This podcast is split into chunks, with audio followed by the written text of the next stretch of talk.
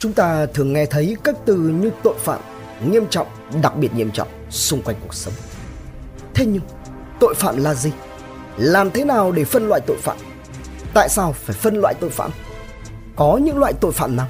Hay tội phạm nghiêm trọng, đặc biệt nghiêm trọng có nghĩa là gì? Hãy cùng Độc Thám TV đi và tìm hiểu vấn đề này. Tội phạm Nói đến tội phạm hay định nghĩa khái niệm về tội phạm có thể có nhiều cách hiểu. Nhưng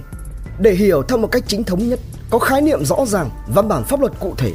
thì tội phạm được hiểu theo quy định của pháp luật tại Bộ luật hình sự hiện hành của nước Cộng hòa sau chủ nghĩa Việt Nam. Tại sao lại là hiện hành? Bởi hiện hành có nghĩa là đang được lưu hành, đang được thi hành, đang có hiệu lực ở hiện nay. Có thể bạn chưa biết hoặc ít biết tới, pháp luật hình sự của Việt Nam ta đã có từ hàng nghìn năm nay. Nhắc lại đôi chút về lịch sử.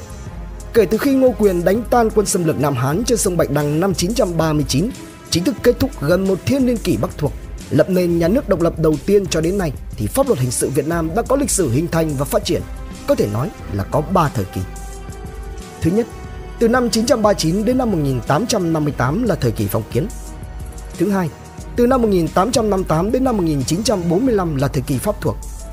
Thứ ba, từ năm 1945 đến nay.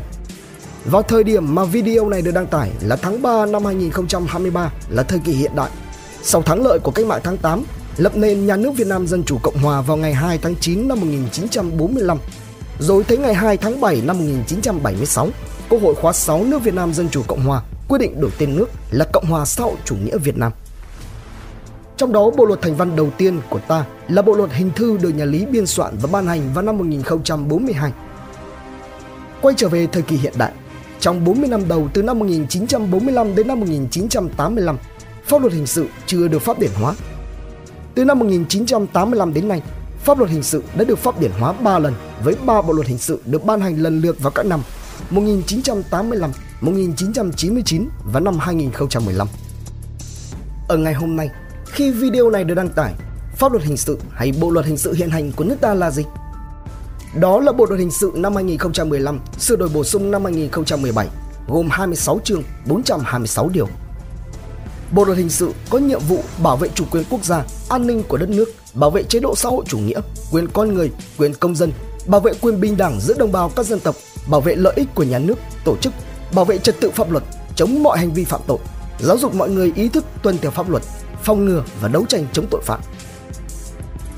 Về khái niệm tội phạm, theo Bộ luật hình sự hiện hành quy định tại điều 8, tội phạm là hành vi nguy hiểm cho xã hội được quy định trong Bộ luật hình sự do người có năng lực trách nhiệm hình sự hoặc pháp nhân thương mại thực hiện một cách cố ý hoặc vô ý, xâm phạm độc lập, chủ quyền, thống nhất, toàn vẹn lãnh thổ Tổ quốc, xâm phạm chế độ chính trị, chế độ kinh tế, nền văn hóa, quốc phòng, an ninh, trật tự, an toàn xã hội, quyền lợi ích hợp pháp của tổ chức, xâm phạm quyền con người, quyền lợi ích hợp pháp của công dân, xâm phạm những lĩnh vực khác của trật tự xã hội chủ nghĩa mà theo quy định của Bộ luật hình sự phải bị xử lý hình sự. Bên cạnh đó, những hành vi tuy có dấu hiệu của tội phạm nhưng có tính chất nguy hiểm cho xã hội không đáng kể thì không phải là tội phạm và được xử lý bằng các biện pháp khác. Phân loại tội phạm Khái niệm về tội phạm thì là như vậy, nhưng việc cần làm là phân loại. Tại sao? Vì việc phân loại tội phạm là một điều cần thiết khi mà tội phạm rất đa dạng, phức tạp, phạm vi xâm phạm của tội phạm rất lớn.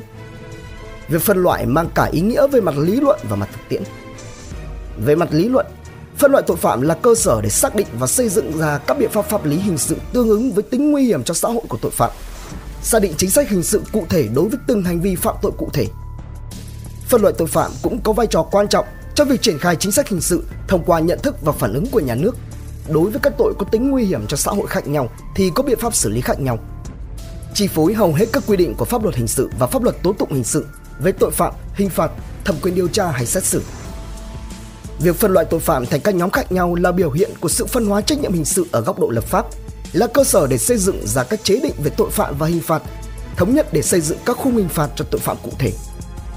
Ngoài ra, phân loại tội phạm còn là cơ sở để xác định ra đường lối đấu tranh với các loại tội phạm khác nhau, cũng như tính nguy hiểm cho xã hội của tội phạm mà yêu cầu phân hóa trách nhiệm hình sự được đặt ra và trở thành nguyên tắc của pháp luật hình sự. Nghiên cứu về chế định phân loại tội phạm trong mối quan hệ thống nhất các chế định khác sẽ tạo tiền đề cho việc nhận thức đúng về bản chất của tội phạm, đánh giá đúng tính nguy hiểm cho xã hội của tội phạm và là cơ sở để hoàn thiện pháp luật hình sự nói riêng và luật pháp nói chung.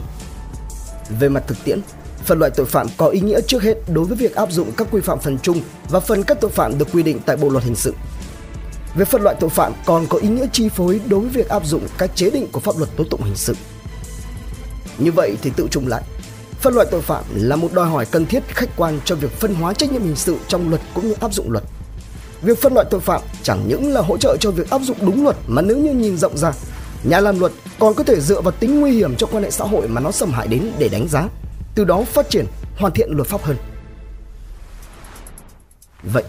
làm sao để có thể phân loại được tội phạm? Thì ta dựa vào các tiêu chí và căn cứ cụ thể. Có nhiều tiêu chí căn cứ để phân loại tội phạm, như phân loại căn cứ và tính chất mức độ nguy hiểm của tội phạm và mức hình phạt đối với các tội phạm phân loại tội phạm căn cứ vào hình thức lỗi của tội phạm phân loại căn cứ vào tình tiết tăng nặng tình tiết giảm nhẹ về trách nhiệm hình sự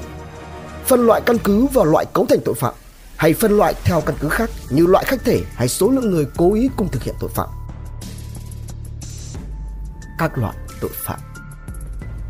theo quy định tại bộ luật hình sự hiện hành căn cứ vào tính chất và mức độ nguy hiểm cho xã hội của hành vi phạm tội được quy định trong bộ luật hình sự thì tội phạm được phân thành 4 loại Loại thứ nhất là tội phạm ít nghiêm trọng. Tội phạm ít nghiêm trọng là tội phạm có tính chất và mức độ nguy hiểm cho xã hội không lớn, mà mức cao nhất của khung hình phạt do Bộ luật hình sự quy định đối với tội ấy là phạt tiền, phạt cải tạo không giam giữ hoặc phạt tù đến 3 năm. Loại thứ hai là tội phạm nghiêm trọng. Đây là tội phạm có tính chất và mức độ nguy hiểm cho xã hội lớn, là mức cao nhất của khung hình phạt do Bộ luật hình sự quy định đối với tội ấy là từ trên 3 năm tù đến 7 năm tù. Loại tội phạm thứ ba là tội phạm rất nghiêm trọng, Loại tội phạm này là tội phạm có tính chất và mức độ nguy hiểm cho xã hội rất lớn, mà mức cao nhất của khung hình phạt do Bộ luật hình sự quy định đối với tội ấy là từ trên 7 năm tù cho đến 15 năm tù. Loại cuối cùng là tội phạm đặc biệt nghiêm trọng.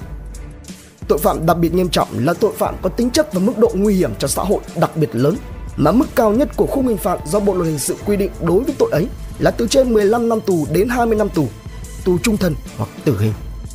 Ngoài ra, thì tội phạm do pháp nhân thương mại thực hiện được phân loại căn cứ vào tính chất và mức độ nguy hiểm cho xã hội của hành vi phạm tội cũng theo bốn loại đã nói tới và quy định tương ứng đối với các tội phạm được quy định theo phạm vi chịu trách nhiệm hình sự của pháp nhân thương mại tại Bộ luật hình sự. Như vậy có thể thấy, tội phạm đặc biệt nghiêm trọng là tội phạm gì và các tội phạm chẳng hạn như những Nguyễn Hải Dương, Vũ Văn Tiến, Nguyễn Mạnh Tường hay Nguyễn Đức Nghĩa là các tội phạm đặc biệt nghiêm trọng. Tuy nhiên thì cần phải hiểu đúng rằng không phải cứ có những hành vi vi phạm pháp luật gây án khiến người khác phải vĩnh viễn rời xa trần thế về thế giới bên kia là tội phạm đặc biệt nghiêm trọng. Ví dụ, theo điều 123 Bộ luật hình sự hiện hành,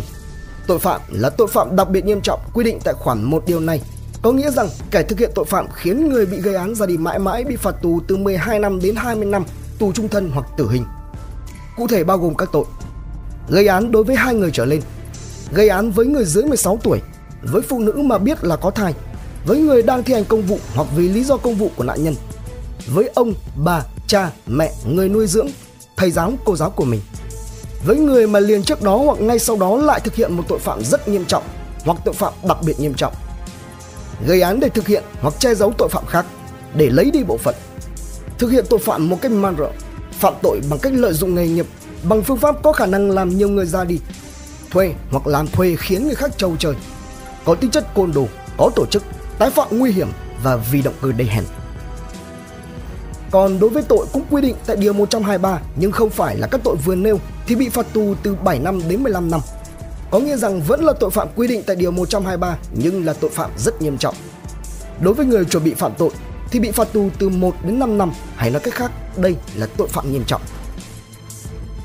Bên cạnh đó, người phạm tội có thể bị cấm hành nghề hoặc cấm làm công việc nhất định từ 1 năm đến 5 năm phạt quản chế hoặc cấm cư trú từ 1 năm đến 5 năm. Chẳng hạn như trong vụ án thẩm mỹ viện Cát Tường, tại phiên tòa, hội đồng xét xử đã tuyên phạt bị cáo Nguyễn Mạnh Tường tổng hợp mức án là 19 năm tù giam, bồi thường hơn 585 triệu đồng cho gia đình nạn nhân, đồng thời cấm hành nghề 5 năm sau khi chấp hành xong án phạt tù. Hy vọng qua video này, quý vị khán thính giả đã có thêm nhiều kiến thức và hiểu rõ hơn về tội phạm, phân loại tội phạm và các loại tội phạm căn cứ vào tính chất và mức độ nguy hiểm cho xã hội của hành vi phạm tội. Để hiểu rõ hơn về dòng chảy thời gian của pháp luật hình sự nước ta, quý vị khán thính giả có thể tìm hiểu tại cuốn sách Pháp luật hình sự Việt Nam từ thế kỷ 10 đến nay, lịch sử và thực tại của tiến sĩ khoa học giáo sư Lê Cảm do nhà xuất bản Đại học Quốc gia Hà Nội xuất bản. Đây là công trình nghiên cứu chuyên khảo đầu tiên làm sáng tỏ một cách sâu sắc quá trình lịch sử hình thành và phát triển của pháp luật hình sự thực định Việt Nam trong suốt hơn 10 thế kỷ. Để hiểu và nắm rõ hơn các quy định của pháp luật hình sự hiện hành, quý vị khán thính giả có thể tìm hiểu thêm trong luật số 100 sượt 2015 sượt QH13 của Quốc hội, Bộ luật hình sự ban hành ngày 27 tháng 11 năm 2015. Luật số 12 sửa 2017 sửa QH14 của Quốc hội, Luật sửa đổi bổ sung một số điều của Bộ luật hình sự số 100 sửa 2015 sửa QH13 ban hành ngày 20 tháng 6 năm 2017 hoặc văn bản hợp nhất số 01 sửa VBHN gạch ngang VPQH của Văn phòng Quốc hội trong các công báo số 773 cộng 774, 775 cộng 776, 777 cộng 778, 779 cộng 780 ngày 17 tháng 10 năm 2017. Trân trọng cảm ơn quý khán thính giả đã theo dõi. Subscribe, ấn chuông đăng ký để cập nhật những video mới nhất. Like, share, chia sẻ tới nhiều người hơn. Comment những suy nghĩ, ý kiến bình luận của bạn hay những gợi ý đóng góp để chúng tôi được hoàn thiện hơn. Độc Thám TV, hai ngày một số vào lúc 21 giờ. Nguồn tham khảo và tổng hợp Bộ luật hình sự năm 2015, sửa đổi bổ sung năm 2017 cùng nhiều nguồn khác từ Internet. Độc Thám TV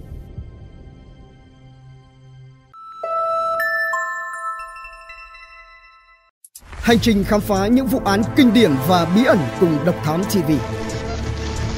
Những quần khúc chưa lời giải. Những âm mưu chưa từng hé lộ. Những sự thật đang bị che giấu. Tất cả sẽ có tại Độc Thám TV